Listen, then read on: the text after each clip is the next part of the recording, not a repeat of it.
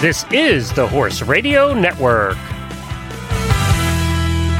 What a beautiful day for horses in the morning.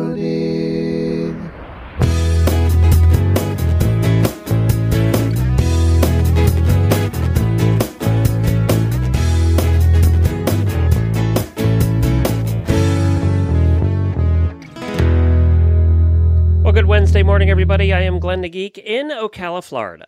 And I'm Jamie Jennings in Norman, Oklahoma. And you're listening to Horses in the Morning on the Horse Radio Network for December 5th, episode 2070, brought to you by horseloverz.com. Good morning, Horse World. Big Wednesday, the day you face your own biggest challenge. The day you risk it all. The day you either distinguish yourself or fade into the crowd. Hang on, we're hitching a ride. Daddy, I want another pony. I put 40 hours in this weekend, man, it's only Wednesday. I've been cussing this damn heat all day long, there's got to be another way. So I pick up my guitar and I write a song.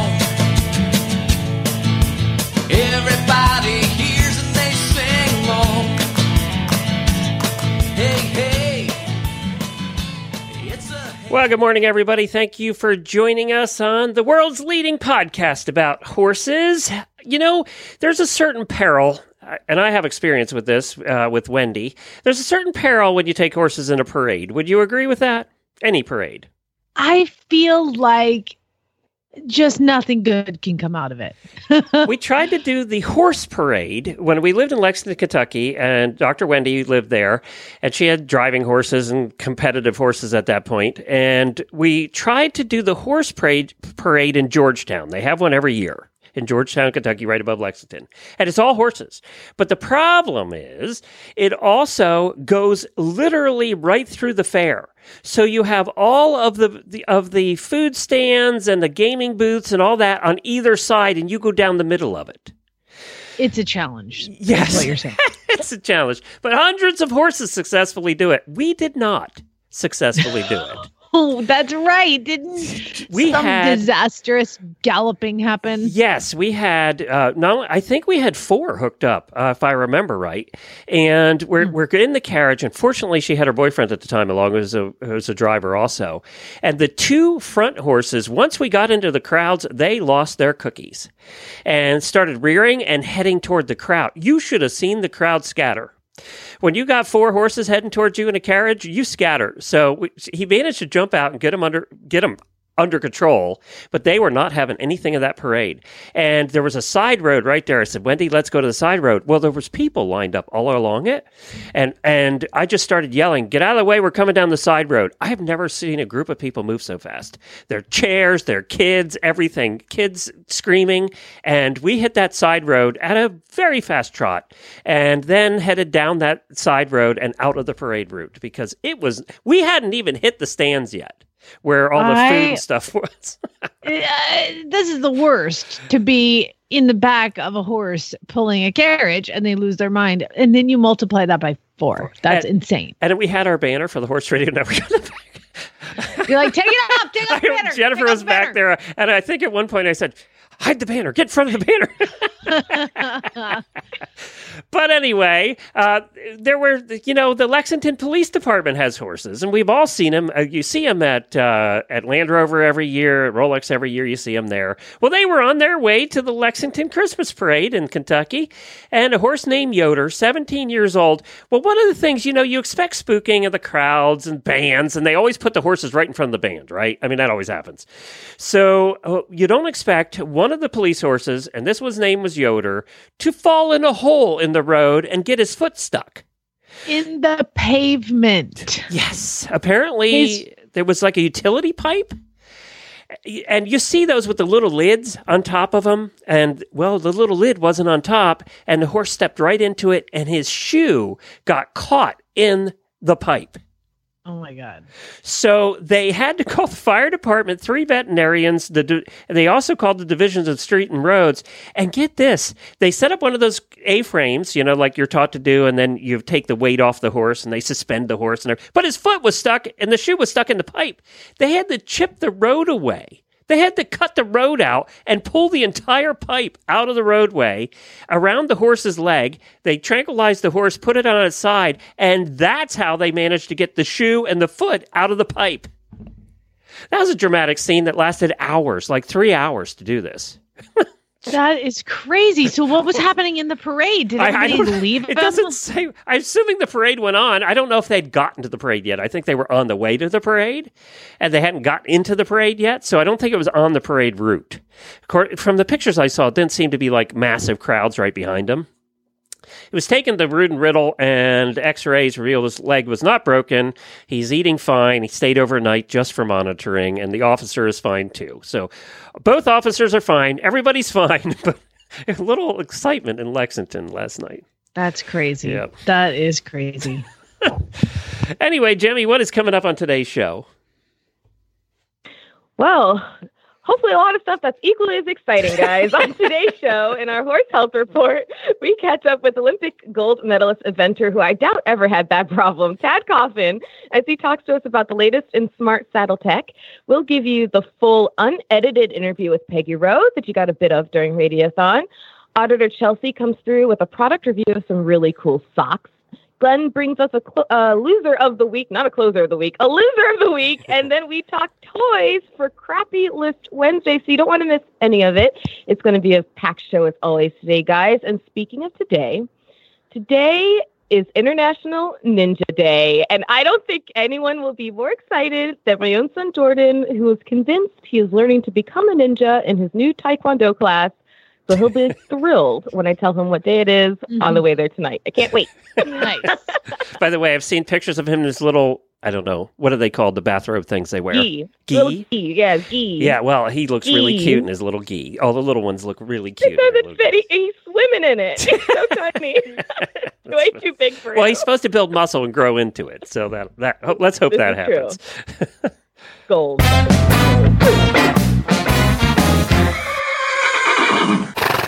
Well, my daily Winnie, we have a birthday or two today.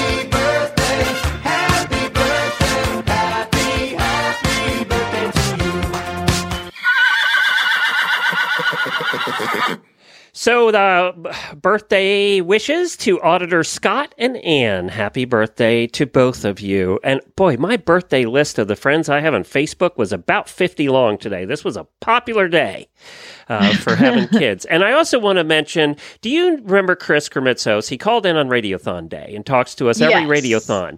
Well, his wife, let me tell you this story real quick, and it's public because they posted it everywhere. Um, so you know what how traumatic giving birth was and how painful that was. Yes. So really quickly, Chris, everybody seems to know him now for on our shows because he calls in and he's the one that directed the movie we were in. Well, his wife had the second child. She was going to have a natural childbirth in the water tank thing. Why? Why? Go I- ahead. well, no, this even gets better. So Oh, Jamie, just just wait. so she calls the midwife and says, I think my contractions are close enough. I need to come. And she said, Well, come on over and we'll get the thing started. She got to the door of the house and her water broke. And the contractions were coming really quickly. And she said, I'm not making it out this door. I need to go back to the bedroom. They, it was her mother and Chris, the husband, there. So they take her back to the bedroom. Well, things were coming very quickly. They were on the phone with the midwife. The paramedics were on the way, and she had the baby within minutes. So no, oh nobody, god! no, no sedation, no painkillers, nothing. And who was there was her husband and her mom, and they delivered the baby. Oh my god! How would Chad have done with that, by the way? Um, so, well, I mean, there's a there's a similar story with a a fighter pilot husband that he, you know, she's in in labor and the contractions. He's like, "We've got time, we've got time." Start running errands, and then they get stuck in traffic, and he just like didn't take it seriously, and he had to deliver his own baby in their car because he was such a oh, jackass Jeez. that he wouldn't take her to the hot. You're not close enough to, you know, had the baby in the car on the side of the road. So I feel like I, I I'm sure Chris wasn't as big of a jerk as this guy was, but why didn't they go earlier? I don't know. Oh, she apparently made that call. That was on her, and she's a tough cookie. So I think. Well, she, she's one of those. I, I'm going to have no pain, med- no no Well, she sedation, didn't. no pain medication. I'm going to deliver it in a tub of water. What kind of idiot does that? I'm sorry. Congratulations on your new baby, though. That sounds wonderful. she's tough. lovely. A cute baby, by the way. So congratulations to both of them. I'm very happy for them. Hmm My turn. My daily Winnie goes out to one of our auditors listeners and now my friend Mary Calkins. She was in Texas and she lives in Texas and was making her way north and so she came by the farm yesterday. Oh, and yeah? for those keeping track family members, that's the first person to come visit me at my new farm. You mean none of the family that live there have come? Oh, of course they've oh, come. Oh, They okay. live a mile away. But like say. my family, no, my nobody's come to visit my kid, his new home, and they're a couple months, you know, nothing. So anyway, I finally had my. fr- I know my friends have come to visit. So my I- first I am not visitor coming ever. till winter is over. Wait a minute, that's tornado season. I'm not coming.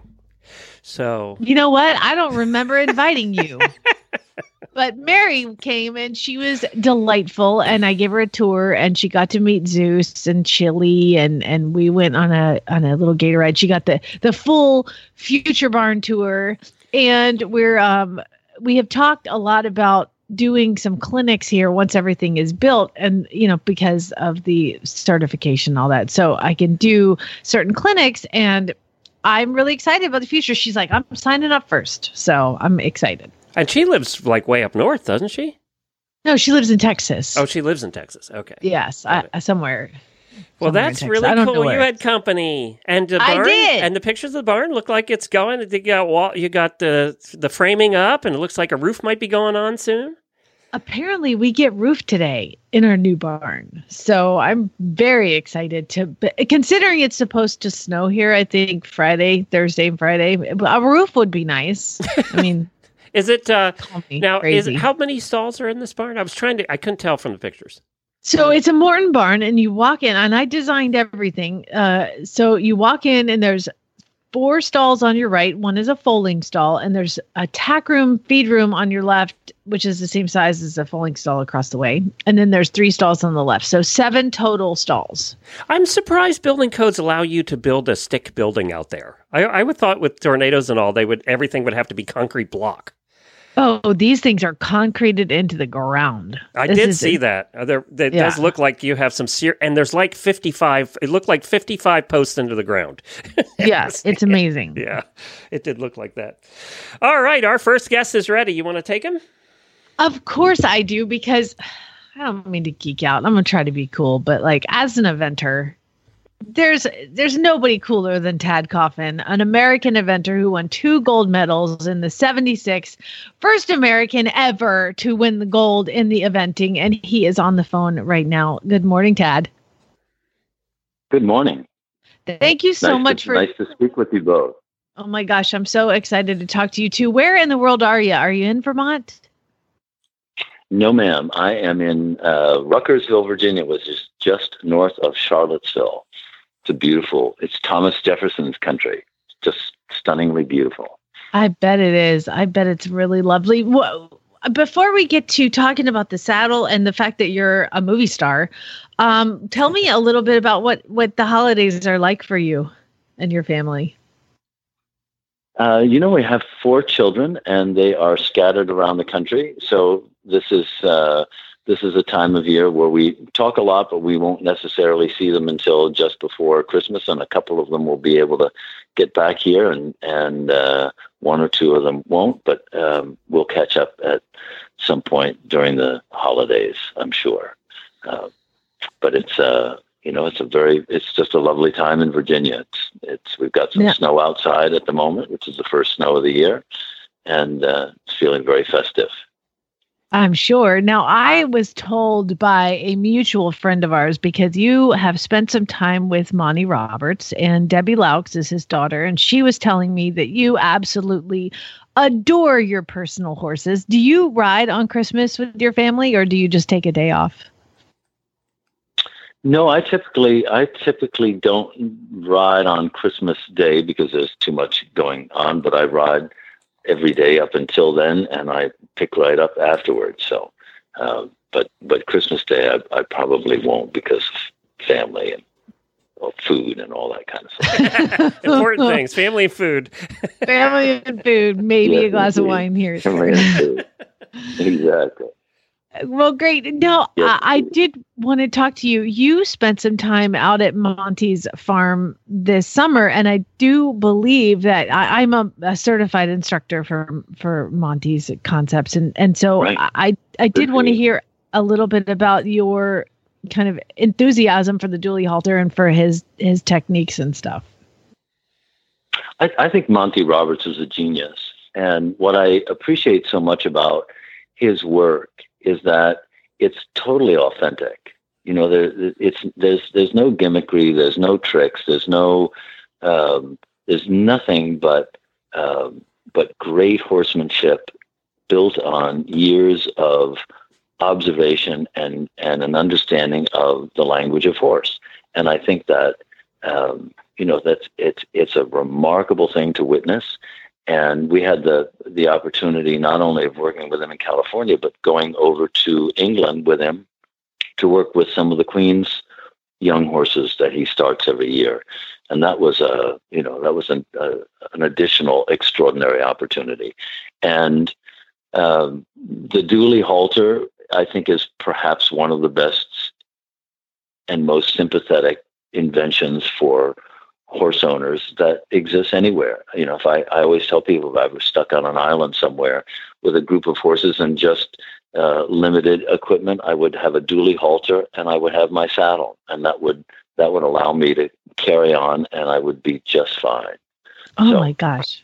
Uh, I, I just I just think the the world of what he does, and and uh, one of the things I think is remarkable about him is that at at, at 83, he's continues to just do what he does.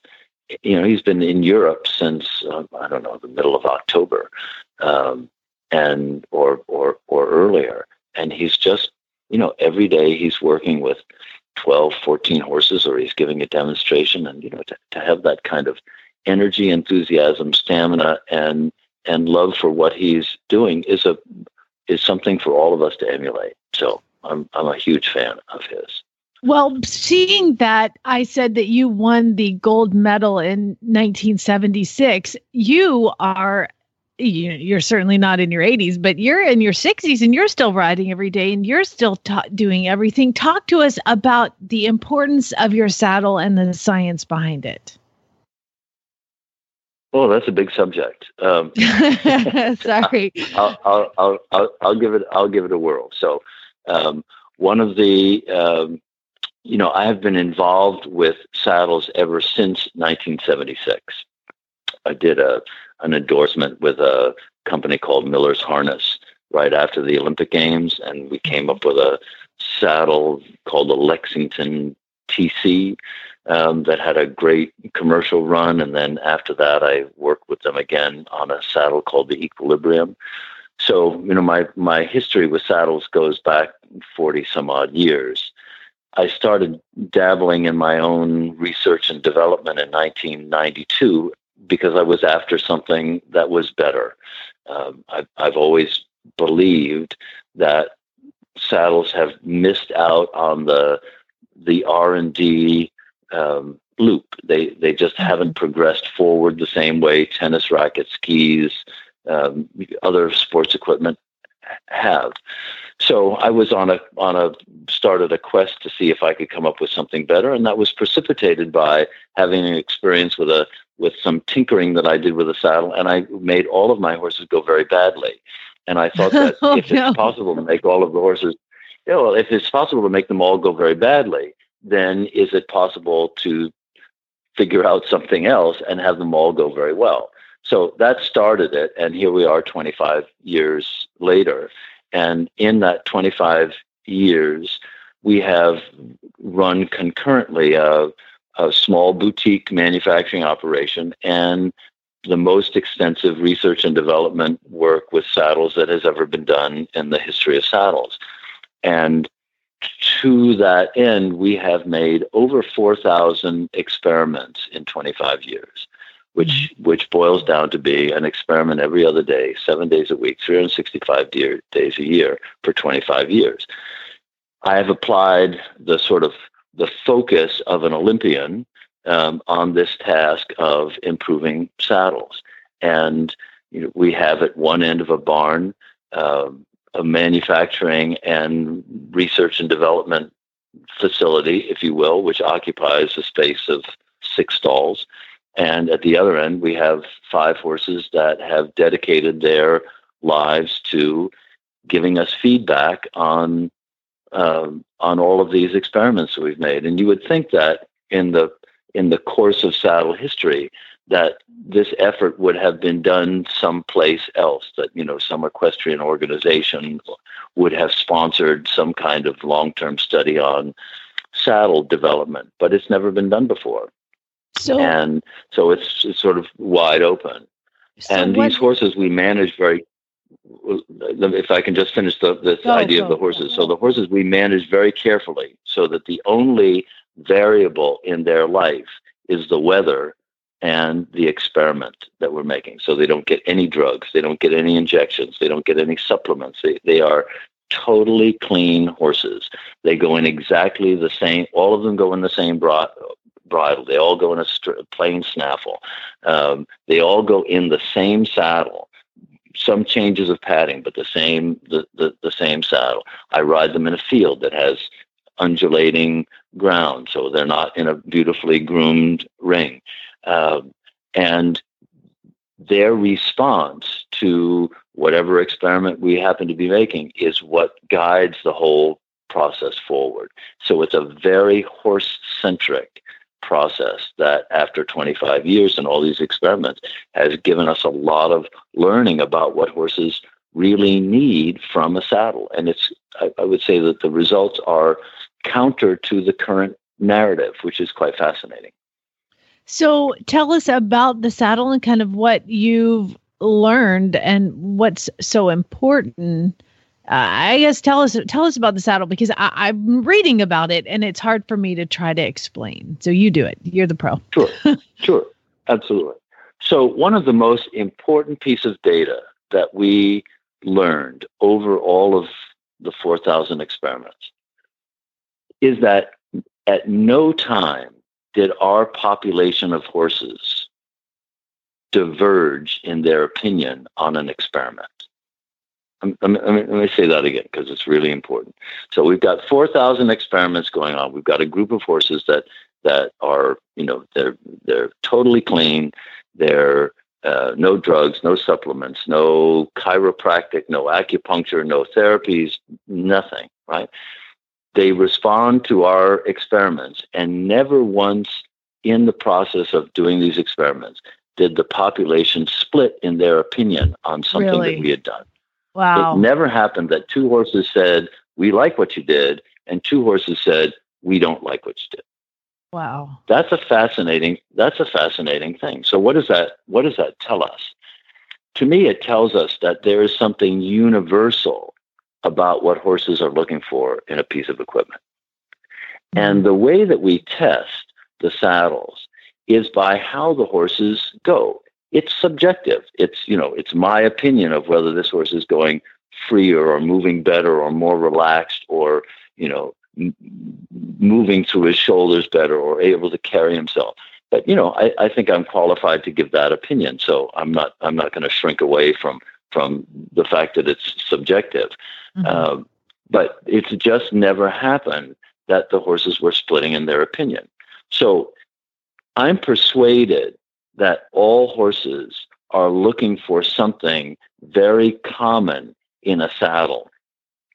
And the reason I say that is because, and it makes sense if you think about how saddles are thought of in, in this day and age. So typically when, when we fit, and I put that in quotation marks, um, horses to saddles, it's done when they're standing still on the cross ties you know that we look at their back in a static posture and horses when you pull them out and you look at their backs they all look like they're different so certainly it's perfectly logical to say, well, this one needs something different than that one.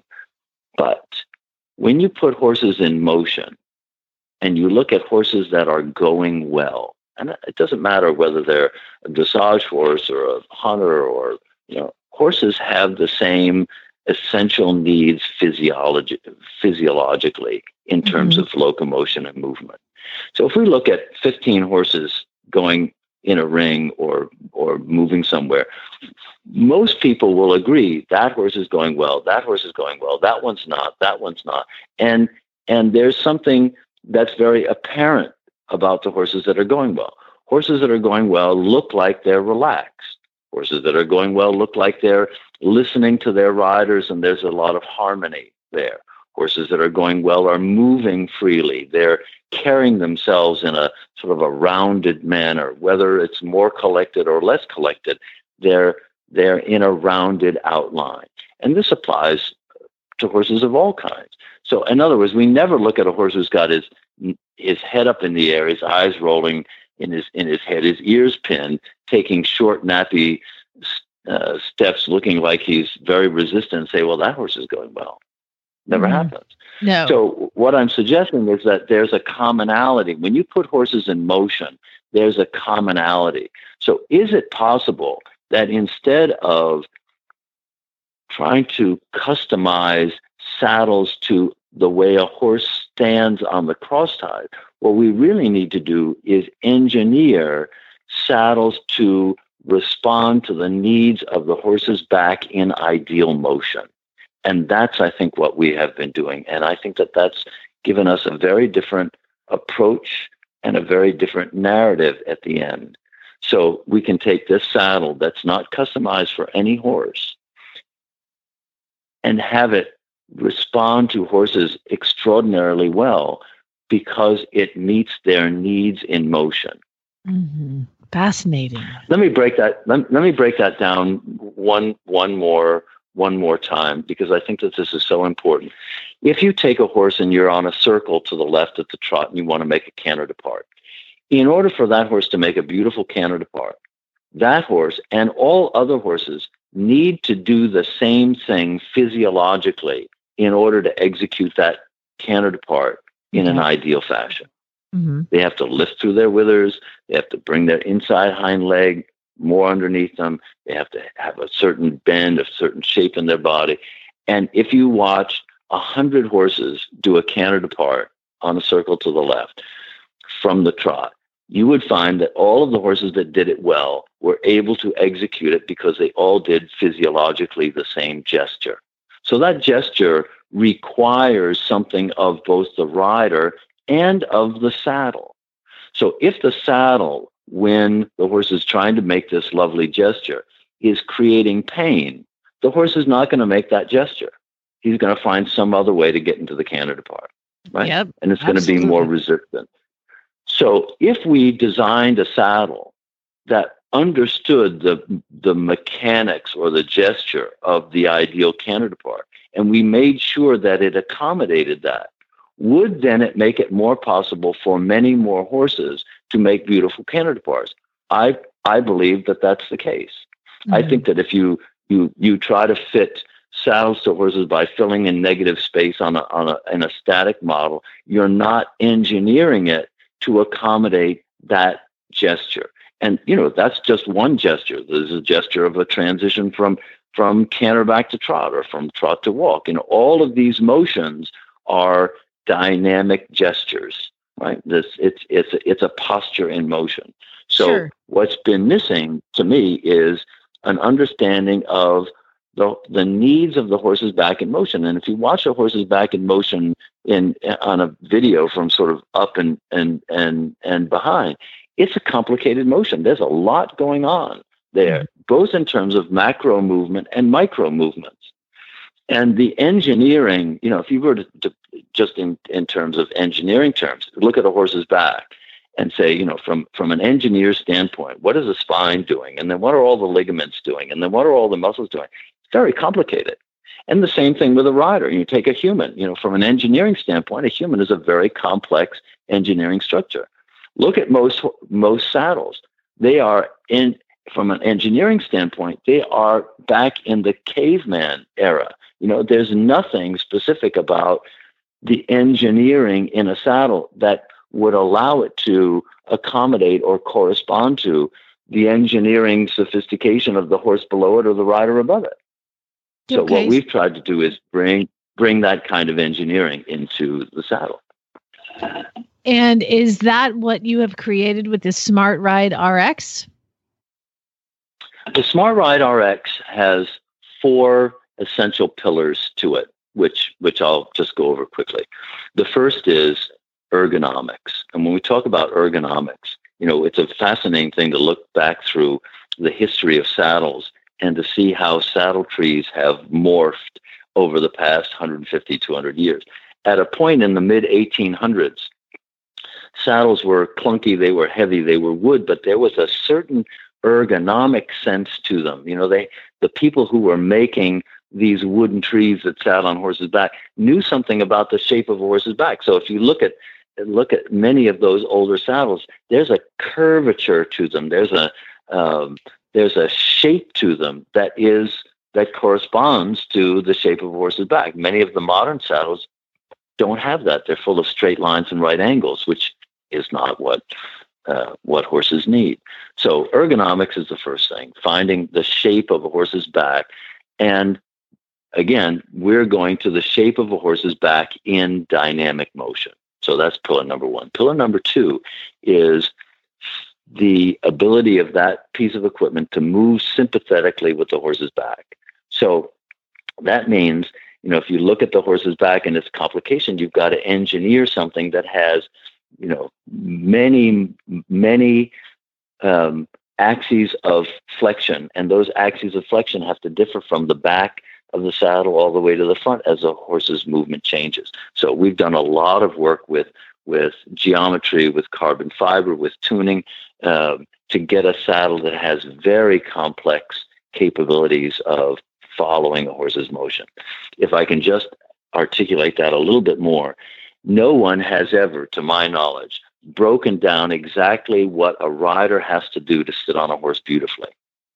Mm-hmm. Now, maybe maybe some of your listeners have, but you know, nowhere have I read, you know, that you have to move this muscle in your hip Right. exactly this amount at this time to follow this motion of sitting a horse. And that has to be coordinated with another motion in your lower back.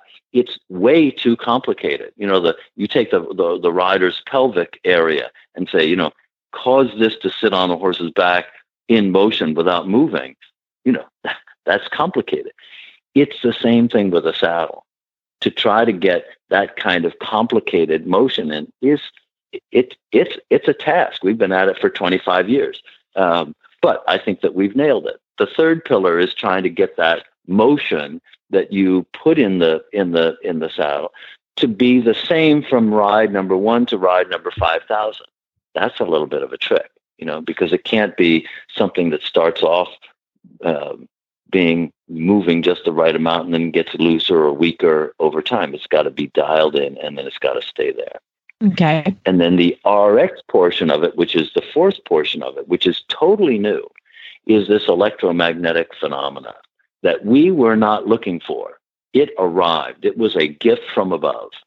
And and we've been we've been trying to understand it, trying to work with it. It's you know, it's it's as if you someone all of a sudden discovered electricity for the first time. And then you're saying, well, you know, how do I how do I put this how do I put this into work? You know, what Right. what can it do for me?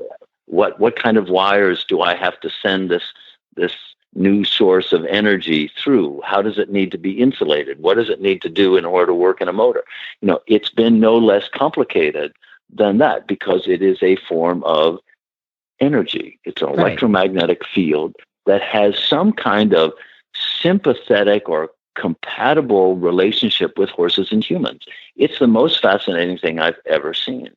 And, you know, it happens without batteries, without wires, without magnets, without anything.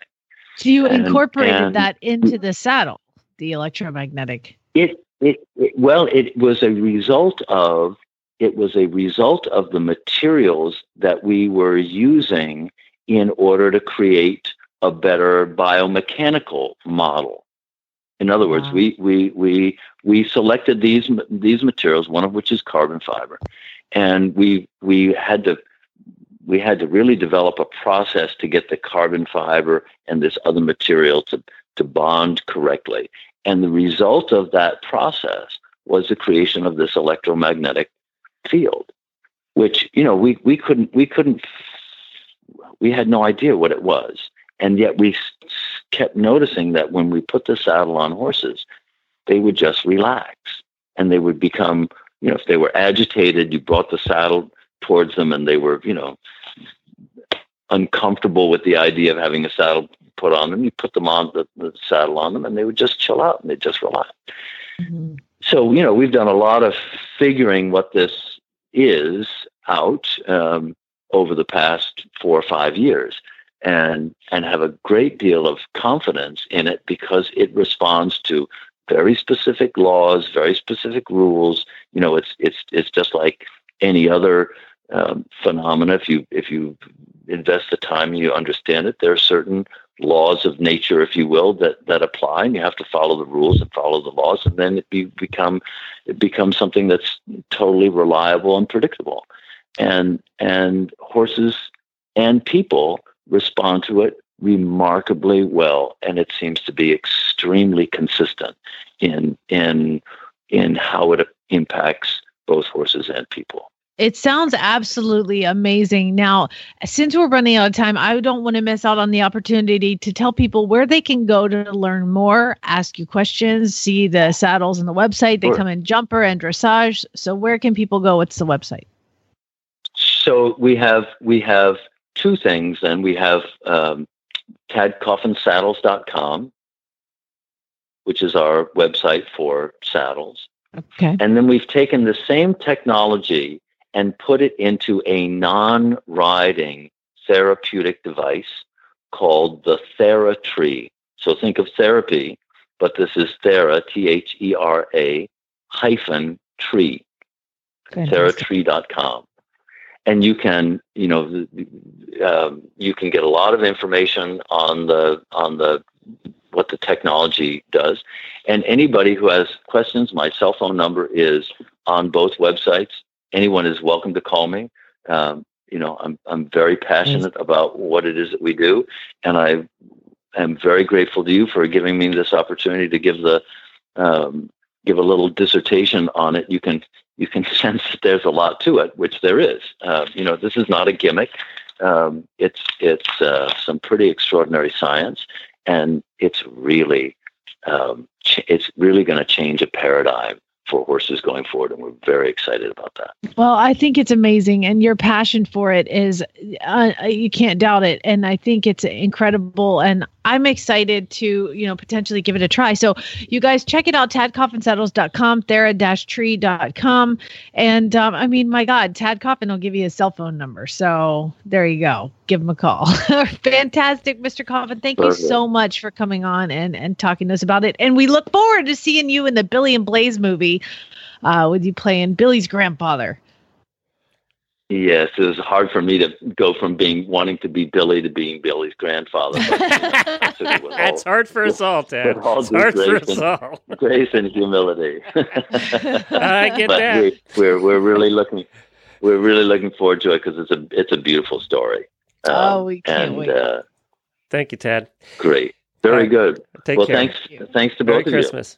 Thank All you right. very much. Take care. All right. Bye bye. you. You bet. Bye now. There Isn't you that the go. truth? He knows more My about God, you- saddles and horses movement than you and I will ever know in two lifetimes. He's just amazing, and you can just tell. I mean, this is so. This is his. You know, you think people winning the gold medal would be their life work, Right. You know, no, his life work is to to improve saddle technology, and uh, it's not cheap. But I wouldn't think it would be with the 25 years of research and science. They they have science has proven all of this, so you can definitely check it out. It's really cool. And the website's really cool too. I mean, it, uh, has a lot of pictures, really explains everything, uh, just like he did. Right there. Yeah, So, awesome. All right, very cool. And we did talk about the Billy and Blaze movie. That uh, if you just search Billy and Blaze movie, you'll find it. Uh, we had somebody on a little while back talking about that. Elizabeth was on talking about that movie. So he's part of that. He plays a grandfather, and apparently helped with all the horse stuff in it. Of course, you know the training. Of and the- course. yeah, all of that. And uh, it's really So cool to hear what he had to say about Monty. Huh? Uh, that was pretty yeah. cool. Oh gosh, it's somebody needs to take that and cut it out and and write that down because that was absolutely beautiful and that's all the things Monty would love He for somebody him to a say about him. So, well, he is a genius. That makes you the student of a genius. I know. Well, that's why I'm a student. Like you guys, I don't. I don't do stuff that I don't believe in. Just like you know, Okay, ta- hold it. Stop. what- Did everybody in the listening audience expect us to say, "Of course, that's because I'm a genius"? That's the line I was waiting for. I was shocked you didn't say oh. it because No. everybody in the audience was expecting that line. yeah. No. Well, okay. Well, we already all know that. Yeah, that's right. It's a given. It's obvious. We don't have to say it. Yeah, that's right. All right, let's do a product review. And we're going to come back. We have uh some crazy lists. And, you know, for all of you who loved Peggy Rowe in Radiothon, that was only a portion of her interview. We have the entire interview for you later in the show. Before that, though, I have a special surprise for you, Glenn. A special surprise for you. Jimmy and I have cooked up something beautiful for you Ugh. today. No, you didn't. Oh, yes, boy. we did. We have a surprise. right. Well, for we you, have to listen to the Please. we have to listen to the review first, and then that'll give me time to leave the building. No, it's good. You're gonna love it. Review time. This is like a Christmas That's surprise. one of our faithful auditors takes some time out of their day to sit down and talk about a product that they got from horseloverz.com and gave a thorough test. They're going to let us know what they love about it, maybe what they hate about it, and uh, what they think others should do with it. So Chelsea Severs is here with me today. Hello, Chelsea. Hi, Jen. So, uh, what part of the country are you in? And tell me a little bit about your horsey self. Yeah, I am calling today from Madison, Wisconsin, and I'm a driver. So I drive Welsh ponies. Oh, and you recently posted a picture or a video of you driving two of your ponies Yeah, in the auditor group. in the auditor group, and they're super cute and they look lovely. Um, And were you wearing your Noble Outfitters thermo thin socks when you were doing that? Not on that day, but I have busted them back out recently because uh, up here in Wisconsin, we've had a couple nights in the 40s now. So it was time to bust out the thermo thin socks. Uh, you know, especially, and it's been raining up here too. So that cold and wet, these socks have been perfect for that kind of weather. Uh, they're actually like a sticker on the bottom part. So, like the area where your toes are and your heel are a little bit warmer and thicker, but they kind of taper as they go up through the ankle, and then they are thinner on the top over your calf. So they still fit really nicely into like a boot or a tall boot. Um, so warmth without the bulk is definitely um, one of the big benefits of these. So this is a proper fitted sock, not those old fashioned puffy f- tube socks that you used to get at the farm and garden store. No, not at all. And not even one of the kind of amorphous, like wool socks either. you know, the kind we bust out when it's, you know, negative 20. The, Right. Those socks have a purpose, but uh, these are, are much more uh, modern socks. So they actually have um, that like little bit of binding that goes over the arch of your foot. Mhm. So it keeps them from kind of sagging or from falling down. Um, and then they're like a tiny bit thinner over the top of your foot too, so you don't have that kind of bulk on top that bunches up around your toes. And nobody likes bunchy socks.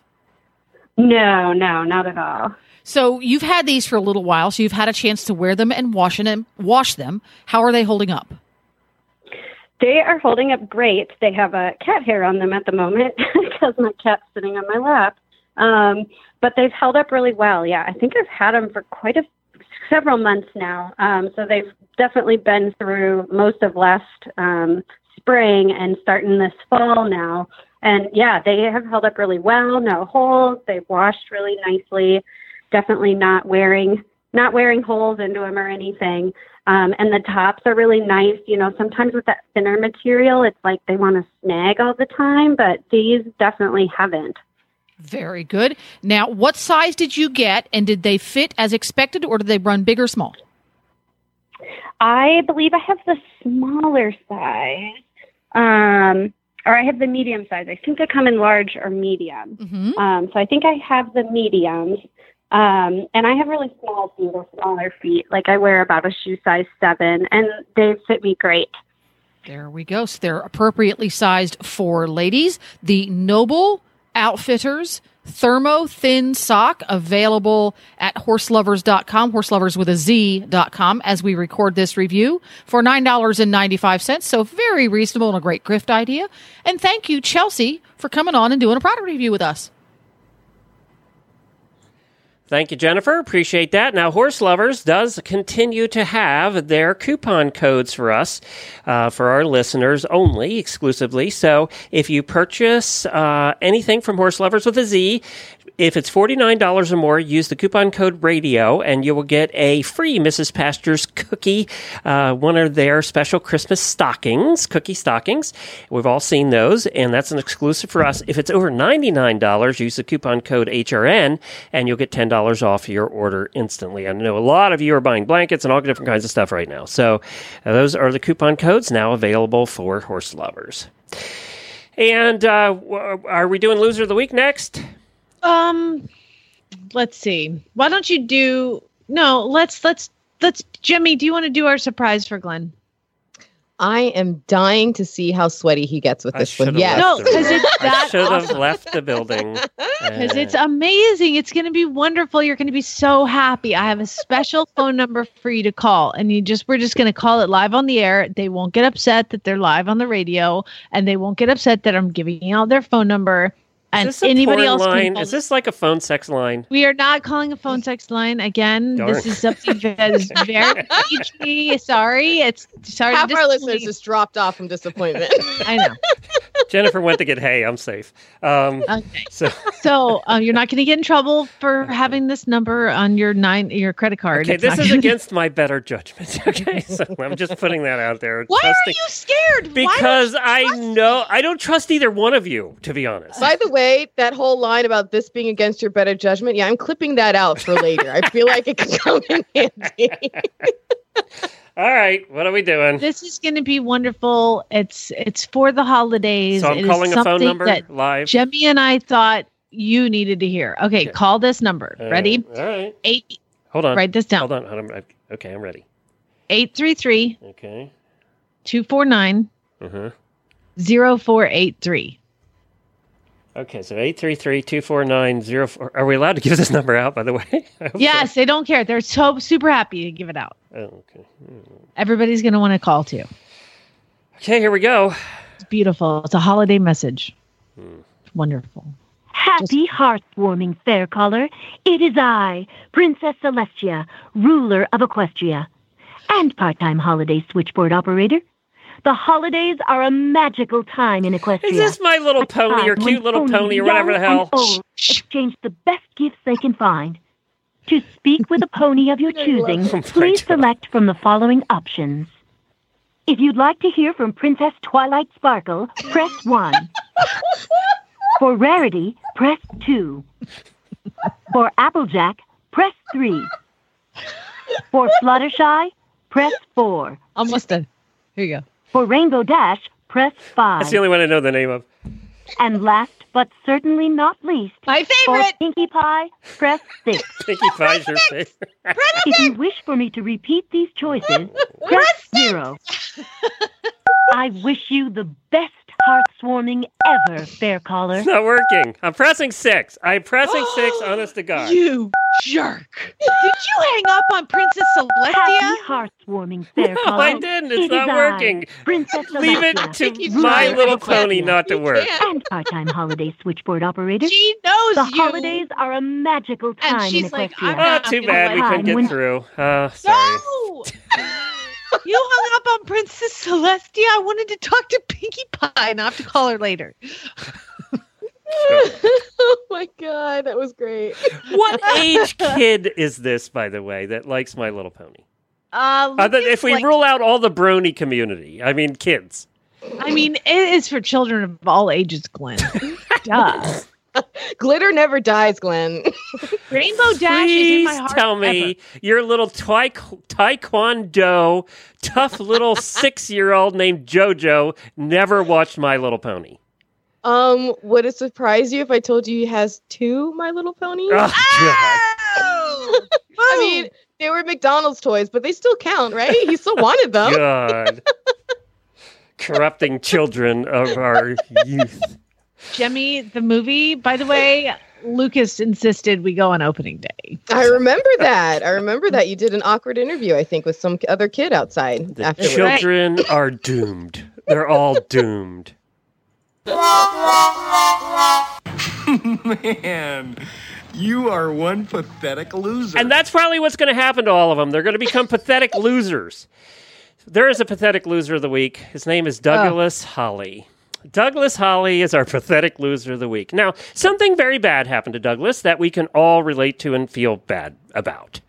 Douglas lost his horse. He uh, apparently the horse had a terminal illness. He colicked, wasn't going to be saved. He called the vets, Robert and Tracy Hewlett, and they went out there, and uh, Douglas agreed to have the horse euthanized. Well, you know, we all feel terrible. We've all had that happen. We all feel terrible at the time, but most of us move on with our life. Douglas couldn't.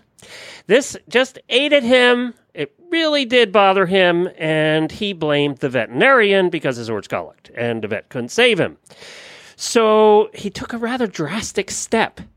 Uh, Robert and Tracy uh, decided to go away for a little while. They went to Australia and they came back. And the first night they went to bed, a very unfortunate thing happened because as they were lying in bed, apparently they couldn't sleep because of the time change and everything.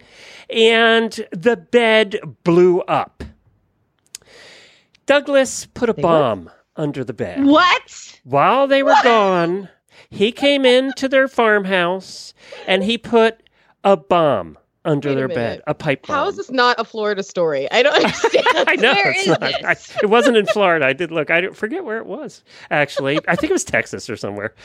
So the only reason I, the only reason I'm bringing this up, we don't normally do bad stories. Now they're in bed with three small dogs and a cat. They were trying to get back to sleep when they heard a boom. There was a big flash of light, and both of us went flying. My husband flew over top of me onto the floor. Sheets, blankets, quilts, and pets flew into the air. The only thing that saved him was they had an extra thick mattress. And that absorbed the bomb's force, and apparently the floor absorbed the other part of it, and nobody was hurt. Can you believe that? Northwest Louisiana. Oh, there you go. Perfect. That's better in Florida. Was he trying to take the whole family out after Yes. grieving? Yes. Is that what it was? Yes, he Oh, was Lord really have pissed that the vet didn't save his horse. This is really not the way to handle that, people. I'm just saying. So he, pul- uh, uh, can I get to read the last sentence? I just looked up this story, and he has been sentenced to 105 Five years, years. of jail for planting a pipe bomb under the bed. Attempted murder. It's Yeah. attempted murder. Yep, 105 And, like- years. He'll never own a horse again. So that's for sure. Yeah, right. and I hope they Not don't put him in the horse program at the at the prison. He doesn't deserve that. No, do you think it's a big loser. here. that? Do you think that the the the now the veterinarian refuses to euthanize horses? Like, Don't like, you know I'd what? Quit, I'd quit my job. That'd be it. I'm out. I'm done. I thought you were gonna say the bomb. He put the bomb in the, under the vet's bed. That's that's a plot. That's what he did. Under his That's own- what he oh, did. I thought No, you he said it put was, it I thought the- it was his own. No, he put That's it under the didn't vet's bed. So when the vet came home with his Oh. wife, uh, that I first confused about that. my yeah, bad. so apparently he knew the vet was on vacation, came into the house while the vet was on vacation, and put the Oh. bomb under. It must have been, he must have known something about bombs. You would not have to know how to set it off at a certain time or spring load it or something. It is creepy how much stuff like that is on YouTube. Uh, It's true. Demi's- but don't Google that. Jemmy's been researching. They will use that. They will. Somebody will see what you've been googling. Don't Google that. On a But yeah. friendlier note, he's definitely the loser of the week. And uh, uh, you know, 105 years, that's a long time in jail. Um, But don't like when a bomb goes off, don't people like cover themselves with a mattress in the movies anyway? Like what a dumbass. like can- you put the well, bomb I'm a s- underneath it was like a the pipe shield. bomb, so it's not like you know it was a military hand grenade, probably. So, but still, a bomb went off in your living room. As a vet, you're going to be a little Under leery about bed. working every again. Well, it's kind of kind of better than the scene from The Godfather. That would have been awful. To Yeah, exactly. You know that scene disturbs every horse person. I think every person ever lived. We, um, Jemmy, you're fired. We don't talk about that scene on the show. my bad, my bad. I mean, know your audience, Jen. All right, let's go on with something a little cheerier. Uh, and that is my crappy list of the week. And of course, we have to do something that is Christmas related. And I usually do something that's not horsey, although this has a horse in it. It's the 10. Are you ready? The 10 most expensive toys ever sold. How about, and I'm sure you guys would be interested in these. I, I'm sure you will. Um, how about, and they're, they're, they're more expensive than Tad saddle or any other saddle you're going to buy in the world, or most horses. so these are things that I would never have even considered buying. no. How about, I don't know, would you have bought a Stefano Canturi Barbie doll that's diamond encrusted? Who's Stefano Canturi? I have no idea. It must be a diamond person. It's called the Diamond Barbie, and it's the world record holder for the most expensive Barbie ever sold. It was sold at Christie's auction for $302,000. Wow. How about this? How about a gold rocking horse? Yep, it's a gold rocking horse. It was made of wood, and they uh, covered it in gold, and they sold it for six hundred thousand dollars. Oh, that's crazy. Guess who bought it? Who? Jay Z and Beyonce bought it. Oh, I was gonna say uh, it had to be a Kardashian or Beyonce. Yeah, that's right. Six hundred thousand dollars. Uh, how about a Rubik's cube? Now you'd say, well, Rubik's cubes are pretty cheap. They normally sell for two ninety five. Well, this one's a little bit different. Rubik's cube. It is gold, emerald, amethyst, and ruby encrusted. Uh, Why? All of the little blocks on the different sides have different color stones, and they have like 50 different stones in all the little blocks. Well, you know what though? You know the old trick of switching the stickers. This actually makes it a whole heck of a lot more fun because now you're popping off jewels. Great. spoken like a true thief. Um, so, so this this is this was made to commemorate Rubik's Cube's 15th founding anniversary and was priced at 1.5 million dollars. Okay, I have the answer of who Stefano Canturi is. Is yeah? Is he a jeweler? I assume. Well, that's why we didn't know who it was because um, it, to raise money for breast cancer research, the Mattel hired Australian jeweler Stefano Canturi to make a Barbie to be sold at auction. And he actually used real diamonds, white and pink diamonds, and the Barbie is blinging out with is, some jewelry on. I mean, really rings and necklaces, and that's crazy. It took six months to make. All right, and I'm sure all of you have three hundred thousand dollars worth of jewelry in your. Dude, if only I could have that Barbie doll, my life would be complete. Melt that thing down. Oh no, no, no! I mean, I used to be when I was a kid. Your life would be complete with the next one.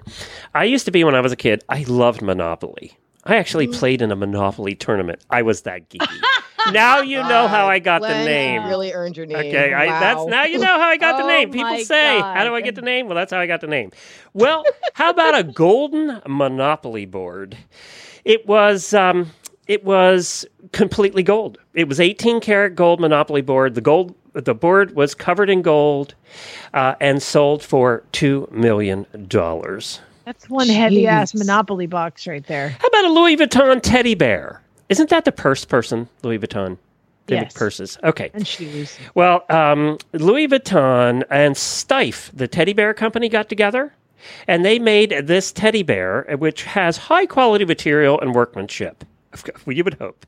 Um, and it was sold at really auction. Really poorly made. It looks, by the way, All right, as soon as you get home. it looks like a it looks like a Steiff teddy bear that is covered in a Louis Vuitton purse coat and a Louis Vuitton hat. Nothing really special. It's all brown. Two point one million dollars. What? How about a Shimansky, and I assume Shimansky's another jeweler or something. Uh, Shimansky soccer ball, diamond encrusted soccer ball for $2.5 million. It's diamond studded the whole way around. I mean, a ton of diamonds. What do you do with that? You don't play soccer with it, that's for damn sure. So long. By the way, I was wondering the Monopoly game. Did they just put in real money? At that point, why don't you just put it just put in real money, right? Exactly, exactly. just very curious. exactly. Okay, and now number one. I'm going to skip to number one because we're running out of time. It is an Astolat, who I assume also is a dollhouse or is a diamond maker or something, a jeweler. An Astolat dollhouse castle. It is officially the most expensive dollhouse in the world with a price tag of $8.5 million. It's said to be so expensive due to its structure itself and boasts the finest engineering, architecture, sculpting, and it looks like it's also covered in diamonds. So that's one upping my Harry Potter Hogwarts Castle Lego set Yes. that I got Lucas for Christmas. It is, it is. and I thought that was expensive. Apparently, this is in glass at some museum. Uh, I hope it's in glass. So, yeah, there you go. The most expensive gifts. I'm sure you will be putting that on your Christmas list this year. I'm gonna get shopping right now. I gotta go. I'm expecting that Rubik's cube, Glenn. Just so okay. you know. All right. Yeah. I know you're a geek too. Um, I, I want the uh, I want the Monopoly board. I haven't played Monopoly in a while. I was not so geeky, except in the tournament, that we ever figured out what the interest was on the properties. I think you have to be a total nerd to go that far into the Monopoly game. Just saying. That I'm trying to redeem myself a bit. Move on. So- move, move past it. Talk, so talk ne- Peggy never Rowe- Talk about that again. Peggy Rowe was our lead guest, our lead guest for Radiothon. Of course, uh, Mike Rowe's mother. She was a horse girl and an ab- absolutely wonderful interview, but we had to cut like seven minutes of the interview out to get it fitted into Radiothon. So we really wanted to share the whole interview because she goes more into Mike and, and the whole growing up thing and the neighbors and her mom and everything. So uh, here is the whole Peggy Rowe interview for you from Radiothon. If you heard it before, listen again because you're going to hear a lot of tidbits you didn't hear before. Uh, we just had a we had a wonderful time with her, and it was a lot of fun. Uh, Jamie, you're going to cut out. I know you have to go back. Your bag. You have to go back to nailing uh, nails and and putting the roof on your barn. I'm sure you're going to be up there on the ladder helping out. I gotta stop you for one second because you said that you were a Monopoly fan. So I was just thinking, what a good Christmas present to get you would be The gold, Obviously. the gold Monopoly board for two million a, dollars. a My Little Pony Monopoly game. and so I thought, well, I wonder if they Please have those. do it. Please do it. Please. Um, I love Glenn, and I think that that's the perfect present. And I want you to close your eyes and envision a My Little Pony Monopoly game coming to your house because I'm not one, paying seventy dollars for a my for a Monopoly game. It's not going to happen. they are a licensed print money, My Little Ponies, aren't they? They're just a licensed print money. They just print it. Just know that Amazon's Choice. It is. Oh, this one's on sale for sixty nine ninety three. That's not more than the horsey Monopoly game. If it was twelve dollars, it would be at your door Christmas morning. Okay. So no just ga- know that in my heart, You have a I gag gift you- price limit. Uh, yeah, and it's not. it's somewhere under seventy dollars apparently. All right. Thank you for joining us, everybody. Hey, we have a jam packed show for you tomorrow. The driving radio show uh, is tomorrow. We recorded it earlier in the week. We have like 12 guests. It is jam packed and a lot of fun. And then Friday's Really Bad Ads.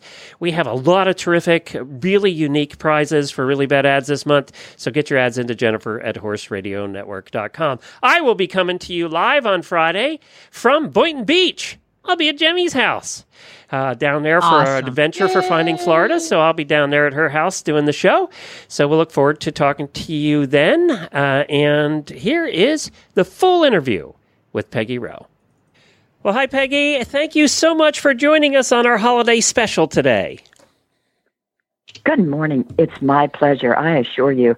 I hear that you talk a lot about horses, and, and I'm excited. All we talk about is horses every day on the show. All day. so Oh, where were you when I was growing up? you have, I read the book yesterday, and you have the story of every teenage girl that's now listening to this show that is now a little bit older. They all grew up wanting a horse. Their family wasn't involved in horses. And then all of a sudden, you, you know, they, something happens that the dad goes, oh, I better get this girl a horse. And th- you grew up that way. That was your story. You know, from the time I was born, I think I was born with a passion for horses because I galloped around the neighborhood. We we lived in um in a suburban neighborhood. Um, and I galloped through the neighbors' yards and over the over the ditch in front of the house, and I jumped the bird baths, and it was all about horses. I really, I think I thought I was a horse for the first four years of my life, um, and it was difficult for my parents because, as you said, they were not involved with horses at all. No, There's just something that uh, happens to to us us women that girls that are born with this bug of horses and I, I come from a very non-horsey family too and I was born with that same thing, just born loving horses. And my parents, where did this come from? So you kind of had that experience as well, huh? Oh, I certainly did. And you know, the thing is, I I did not have access to an actual real horse for many years. Uh, I guess I was about maybe ten um, when I had my first experience on a real horse. And as I say in my book, it was a more spiritual experience than church could ever have been. it was as though I it was as though I was born to be on this horse. Um, it, it was wonderful. Uh, it Was like that the Chico? culmination of all my dreams? It was. Yeah. Oh, you did read. I did book. read the I'm book, Your. First Ever Pony, Chico.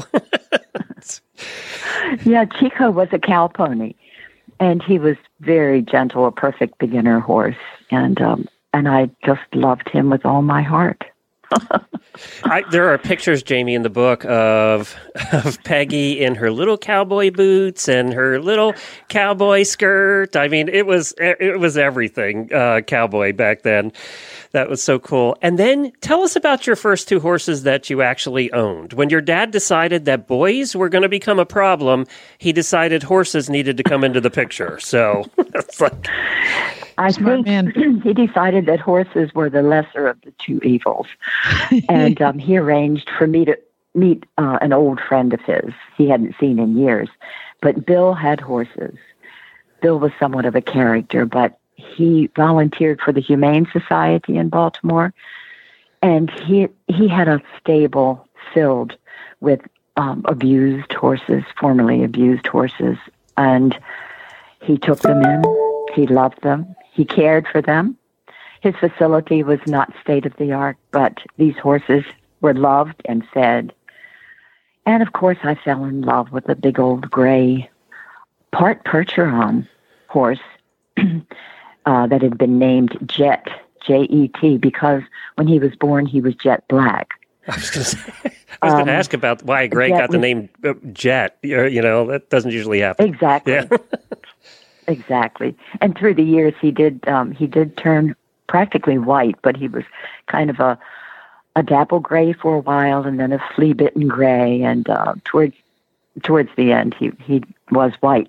But anyway, um, I was allowed to go around to Bill's stable and help him take care of the horses, and I got to ride. And as I said, I fell in love with Jet. He was my first love in my life my first true love. I'm, I'm sure your your listeners can identify, but, They- but it was all about Jet. They know exactly what you're talking about. no, no question about it. Well. And then Shaker came into the picture too.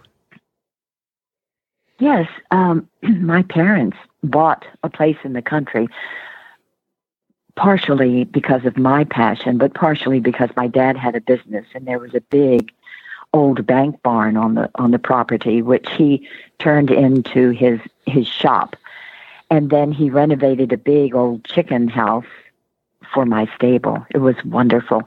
Four roomy box stalls with a, a wide aisle. It had electric. It had water. It was the answer to a dream. I was in paradise. And you showed too. I was was surprised to read that. You did some showing back then. I did. Um, just locally. I joined the local, um, it was called the Corinthian Club. And um, I showed, and some of the shows I could ride to. And then uh, my old friend Bill had an old trailer, which we borrowed and, and trailered Jet too. But, but back to Shaker, when we moved, I only had Jet. And so, of course, the neighbors took notice of one horse in the field. And there was a woman who lived nearby who had a horse um, kind of elderly. I think Shaker was about 10, and she was looking for a good home for her Shaker, her beloved Shaker she'd had for years. So she asked if I would like to have him uh, as a stablemate for Jet, and of course I jumped at the chance. Shaker was beautiful. Um, he was just a lovely bay, standard bred, and um, with a disposition uh, that was just amazing. He was great for um, for riding lessons for children in the neighborhood. You, there, Jamie, in the book, there's a there's one of my favorite chapters, by the way, uh, of course, the whole book is pretty much about your mom. It's about Thelma. But uh, Thelma, by the way, uh, Jamie and I have this thing. I don't like baseball, and Jamie loves baseball. So we have a lot in common there, Peggy. Um, so, so when, the one story in the book, and I can't wait for the listeners to read this story, is when mom comes knocking and says, I want to ride. We're, and I couldn't tell from the way you wrote that chapter whether you were appalled that mom was invading your territory or you were happy that she was taking an interest. I couldn't tell. I was appalled. My mother was a take charge person. she was in charge from sun up to sundown.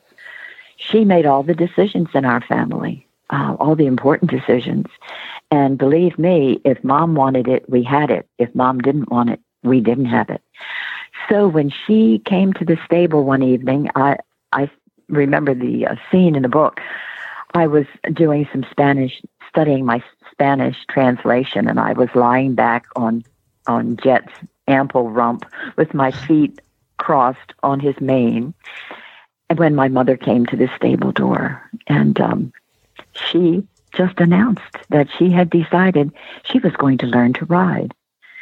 And I think the reason was she wanted to be a part of my world, but also she wanted to impress her friends. And as she said, none of my friends know how to ride.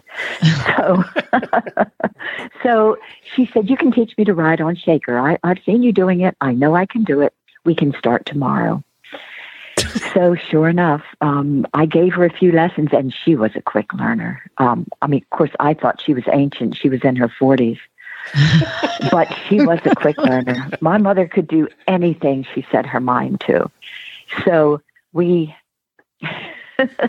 we had regular lessons, and she would even accompany me on the occasional trail ride. Um, she was all about dressing up. She she dressed up in my best boots and my best jodhpurs and um, hat and, and and jacket, and she just loved showing off. So so we would go riding um, through the trails, but usually uh, on plate to places where people could see us because she liked that. I won't I won't go into detail about that last ride unless you want me to. I don't know what kind of an audience Let, you have. Let's leave let's leave that for the for the book. Um, well, let's leave some some mystery to that one. I can't wait to hear about it. Well, I was going to ask. So, when you're did, did you have the I grew up, I had to have a responsibility, and then you had to get out of horses for a while. Did you ever get back in horses, or was this just strictly a childhood thing? Uh, when we got married, we moved um, just across town. So we left our horses. I left my horses and then visited them whenever I had a chance. My dad was wonderful about caring for them.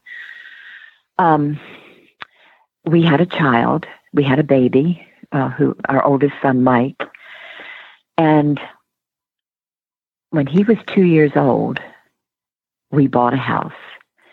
Well, the house happened to be next door to the the home where I grew up. it was next door to my parents' place, and they had maybe 17 acres.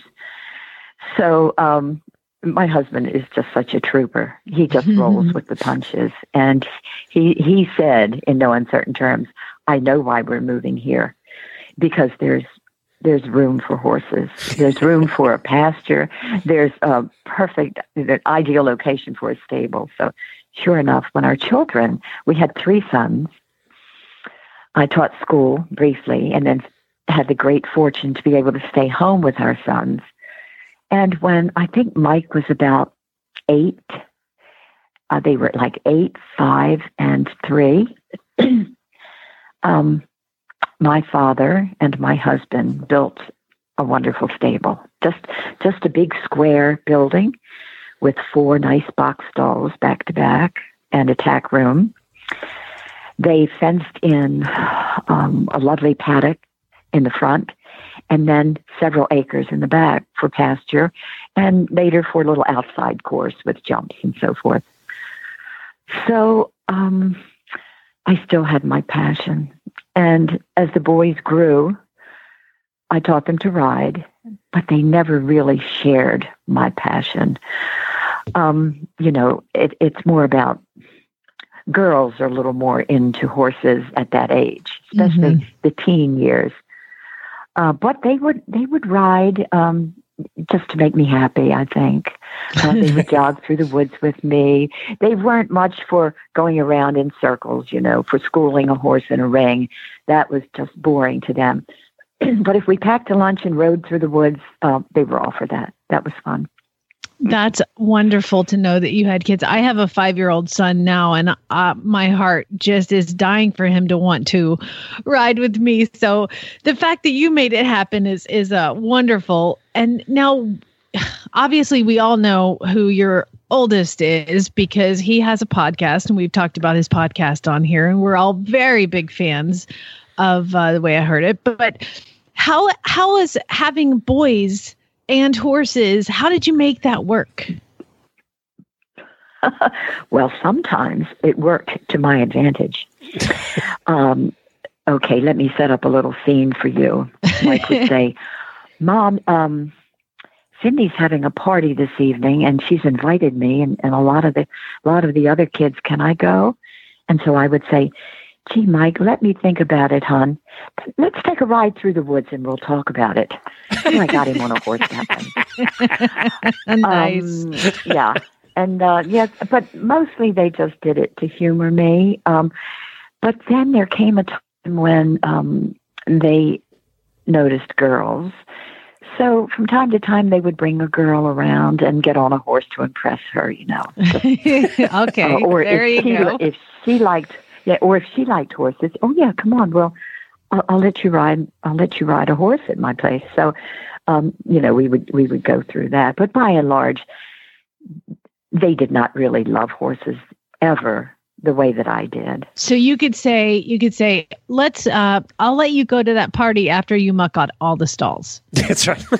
oh, now that might have been a little bit of a stretch, but I'll tell you, um, I did have a I did have a little riding school for um, some time, and of course, uh, my students were girls, preteens and teens, and I mean, well, they were the kind of kids that I was.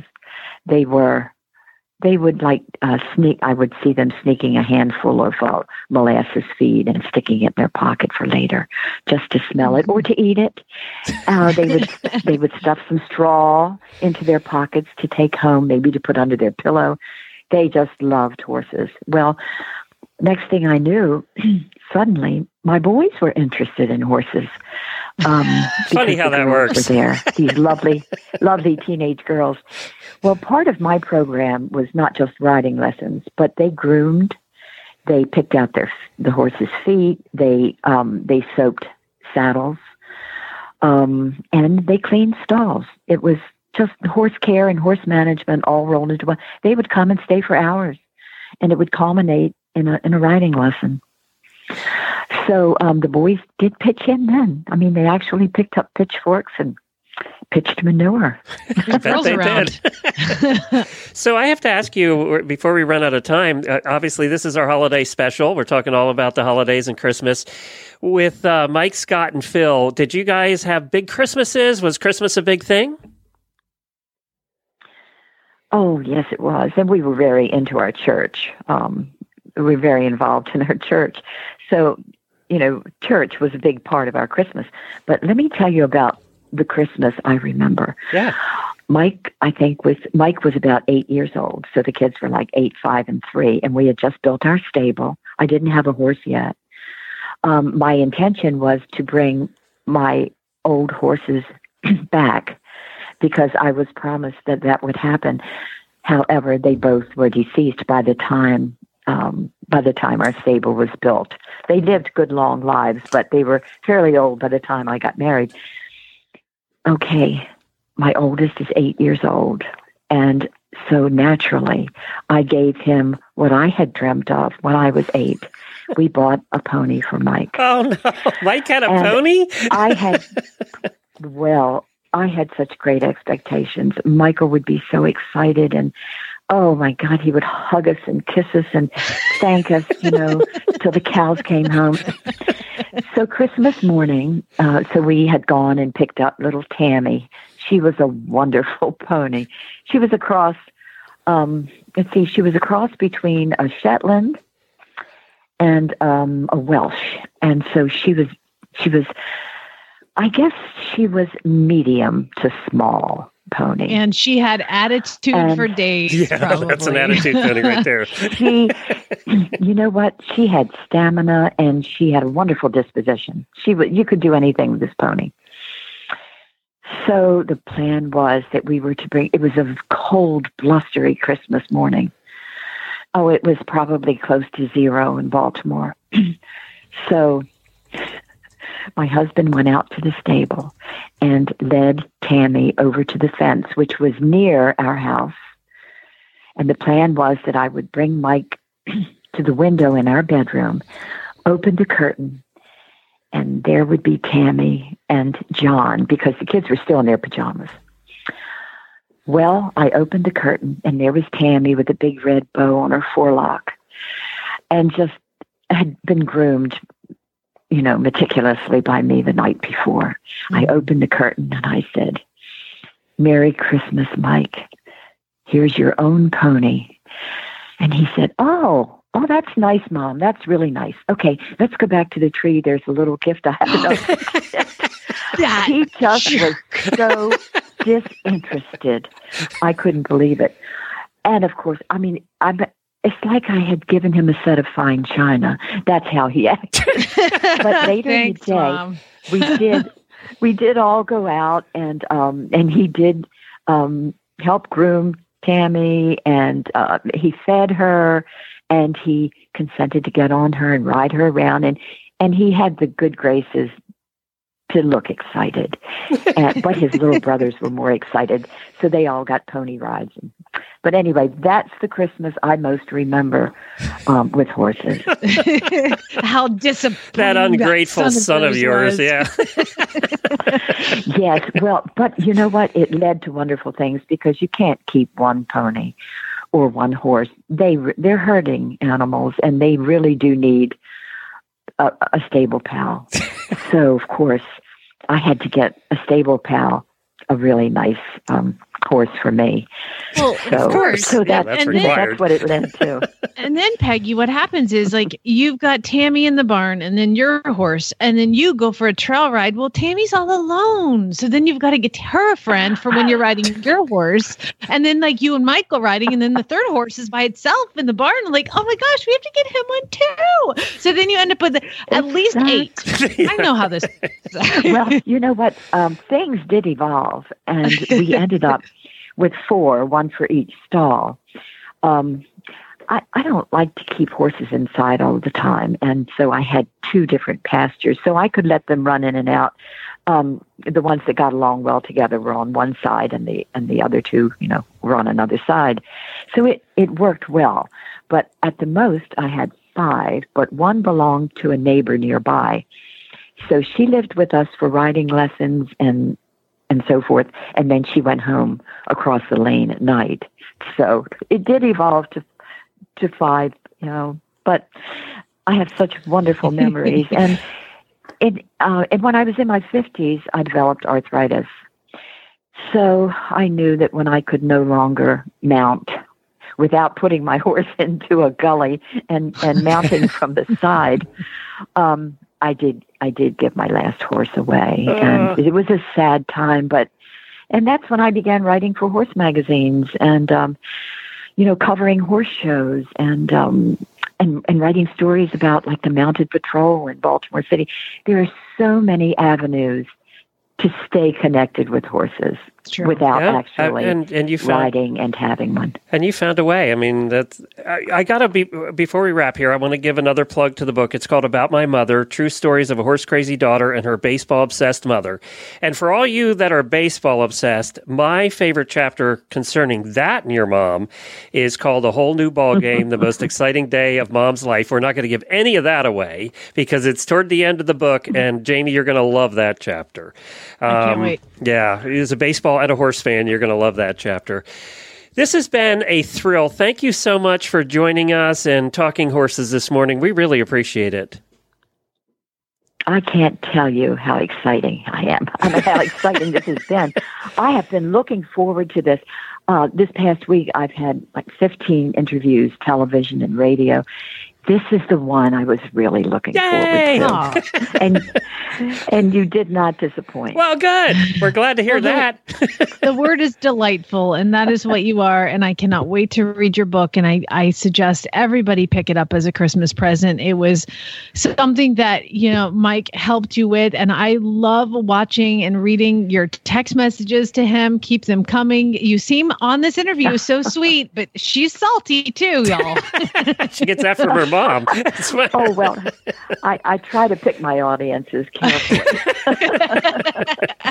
well, we know you are. Thank you so much. It has been an absolute delight to have you on, and best of luck with the book. And I really would love to have you on again too once uh, all the interviews calm down and come back on, and we'll talk some more. Oh, I look forward to it. And thank you, Glenn, and thank you, Jamie. This has been this has made my day, my week, and probably my year. Yay! well, well, Merry Peggy. Christmas to you and the whole clan, okay? Thank you, and Merry Christmas to you.